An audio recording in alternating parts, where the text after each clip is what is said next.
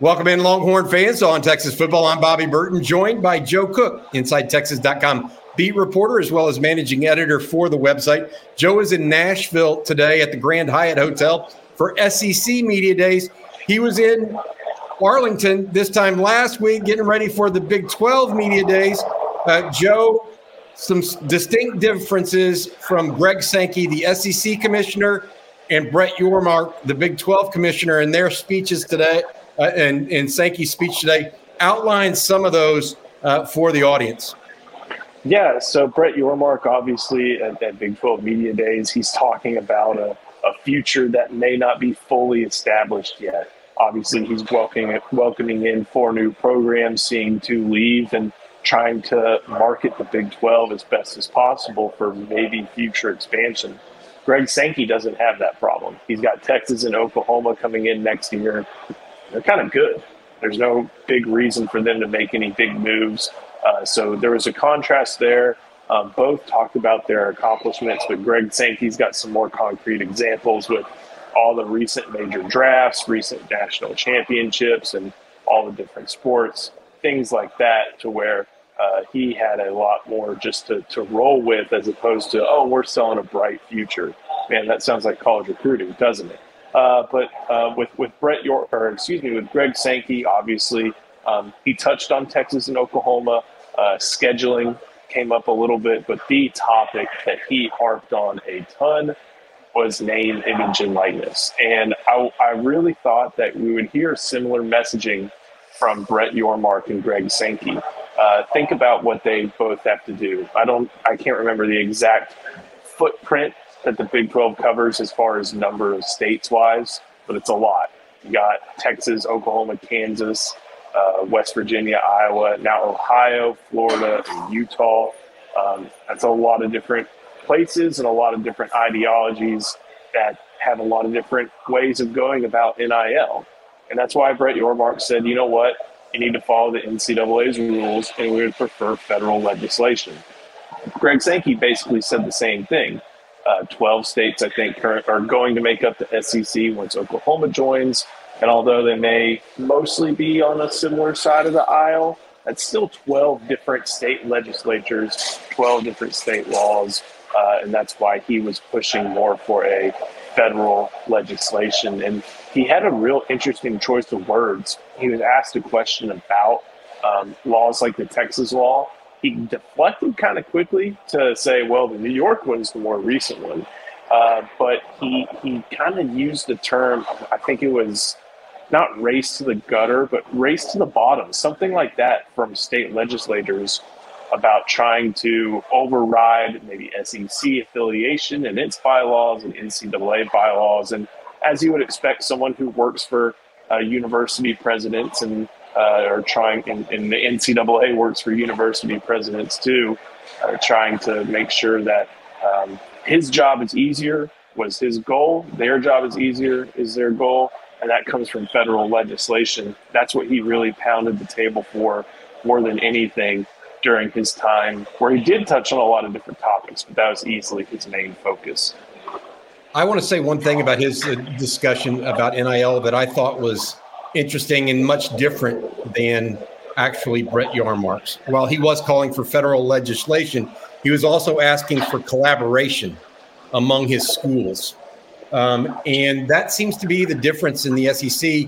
Uh, they're not, the, the, the, Big 12 is a disparate group of schools. There's private schools, there's big public schools, there's church schools, there's all kinds of different mix. Whereas the SEC is primarily large public schools. There's Vanderbilt, right? And that's about the only private school in the whole uh, grouping.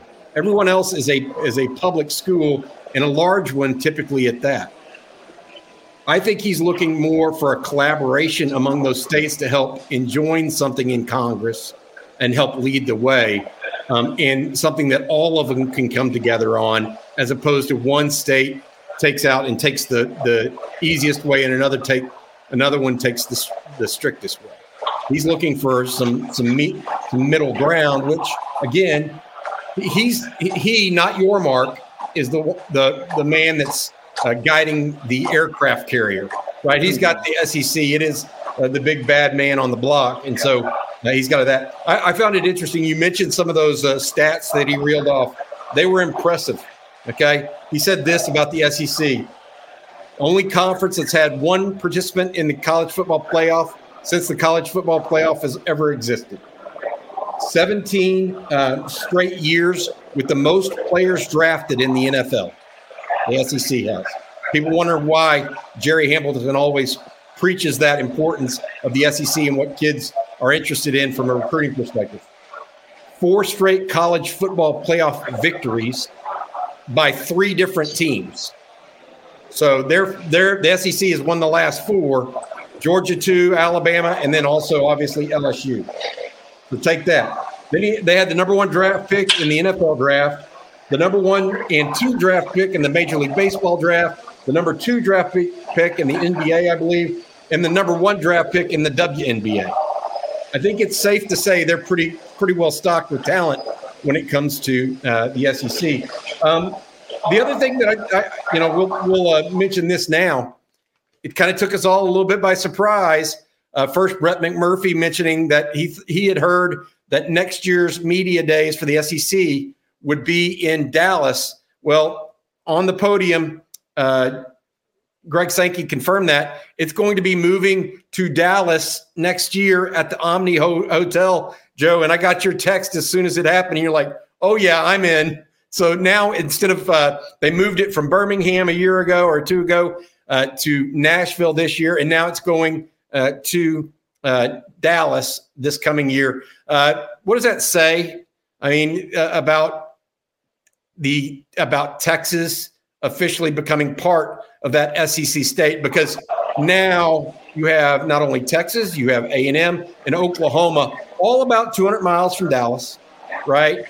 and all that now becomes a hub of the SEC.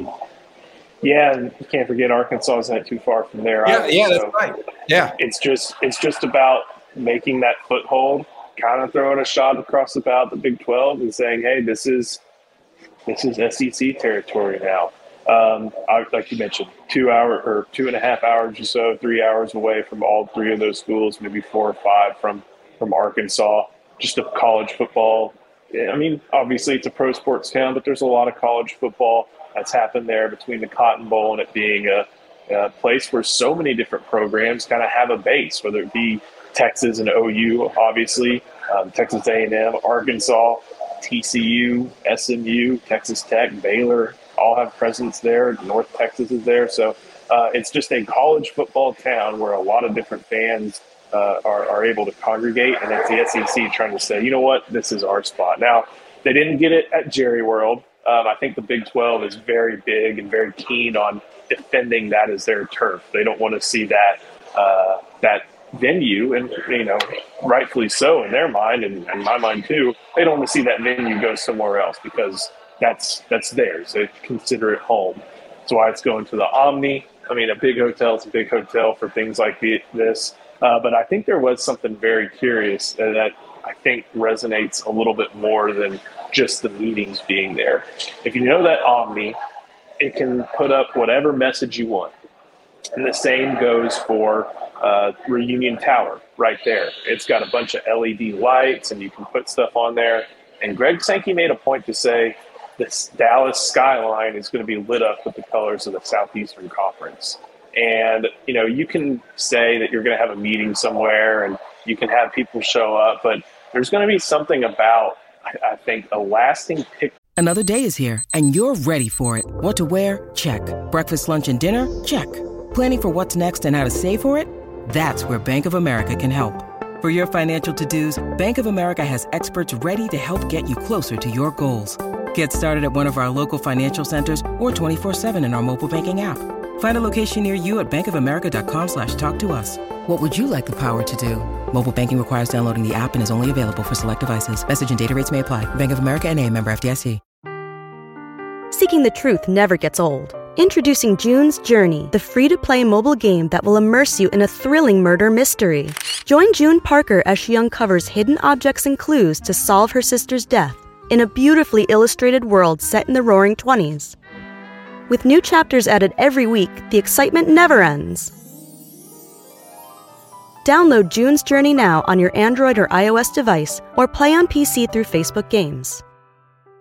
Sure. Of that Omni and the Dallas skyline with big SEC logo on it. I think that's something that it helps with the, the marketing uh, battle that SEC is winning and likely going to continue to wage. Uh, but I think that's just kind of a we can do this, so we're going to moment for the SEC. And um, hey, I'm excited. That'll help our coverage. I feel like I think fans are able to go to a certain extent, um, and it should make for a pretty interesting time uh, in the Metroplex next year. Uh, you mentioned the, the marketing, and I'm sitting here looking at you via uh, te- uh, via via video, and I see your SEC lanyard wrapped around your neck right, neck right now, Joe. So it's quite apparent they're into that. Uh, another thing that uh, I felt was uh, you know worth mentioning, and, and something that um, was interesting to me. He said a pretty nice. It wasn't a eulogy of sorts to Mike Leach but it certainly was a nod to the old ball coach uh, and his uh, impact on college sports and at Mississippi State. And, you know, we know him better probably from Texas Tech during our time, Joe. Um, you know, what, what did you think of those uh, discussions and, and, and what he said there? I think that was awesome. Uh, Mike Leach is one of the few people I think in college football who can have such a strong effect on the sport but then also just get recognized for his quirkiness and uh, character outside of it. Uh, there, there's no one like him. Uh, there will never be someone like him, not only from a personality perspective, but kind of on field. You don't see a lot of people thinking, you know what, throwing it 50 times a game is the way to go. Even his disciples, whether they be Lincoln Riley, Mike Gundy, Dana Holgorsen, Zach, Zach Kittley, uh, you know, the, the closest thing I think currently in college football to Mike Leach. is probably Cliff Kingsbury, or in football right now. Um, I think Zach Kittley's close, but he's like a branch below. Um, so he, he's unique. Uh, there's really not going to be anybody like him, and it was cool to see. I, I think it was a, a, it was a muted tribute. That's what uh, Mike Leach would have wanted to. He, I think he was asked at one point in his career, "How do you want to be remembered?" And Leach pretty quickly goes, I don't care. I'm dead. So I, I, think uh, that sort of sentiment was was given, but it was also still a great tribute by Sankey to honor one of the SEC zone. And you know, he I think if I remember right during discussions last year, Leach was the first sitting head coach to pass away since you know the 2000s when.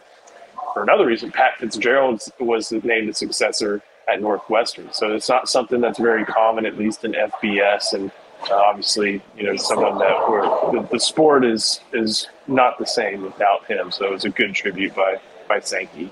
Yeah, that Northwestern coach was Randy Walker, of course. That Pat Fitzgerald took over and now has been uh, dethroned uh, of the uh, head job there at Northwestern. Uh, Joe, you've now been had a chance to see the opening day at both the SEC and the Big Twelve uh, media conferences any particular interesting tidbits that you would throw that are a little bit different? I mean, you this is not your first rodeo. You've seen several media days in different sports as well.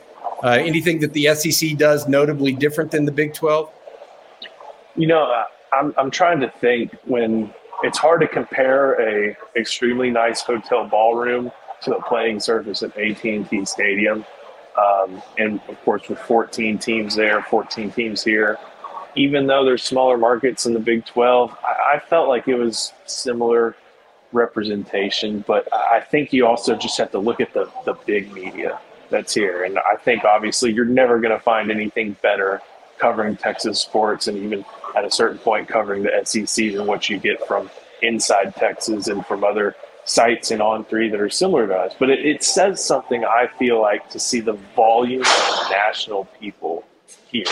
Uh, so, there, so there, there's more. So there's more national people at the SEC media days than at the Big Twelve. In your opinion, I, I would say so. And from like the the legacy outlets, like I guess they're legacy now, or legacy minded outlets like Yahoo, like uh, Athletic, like ESPN, Sports Illustrated.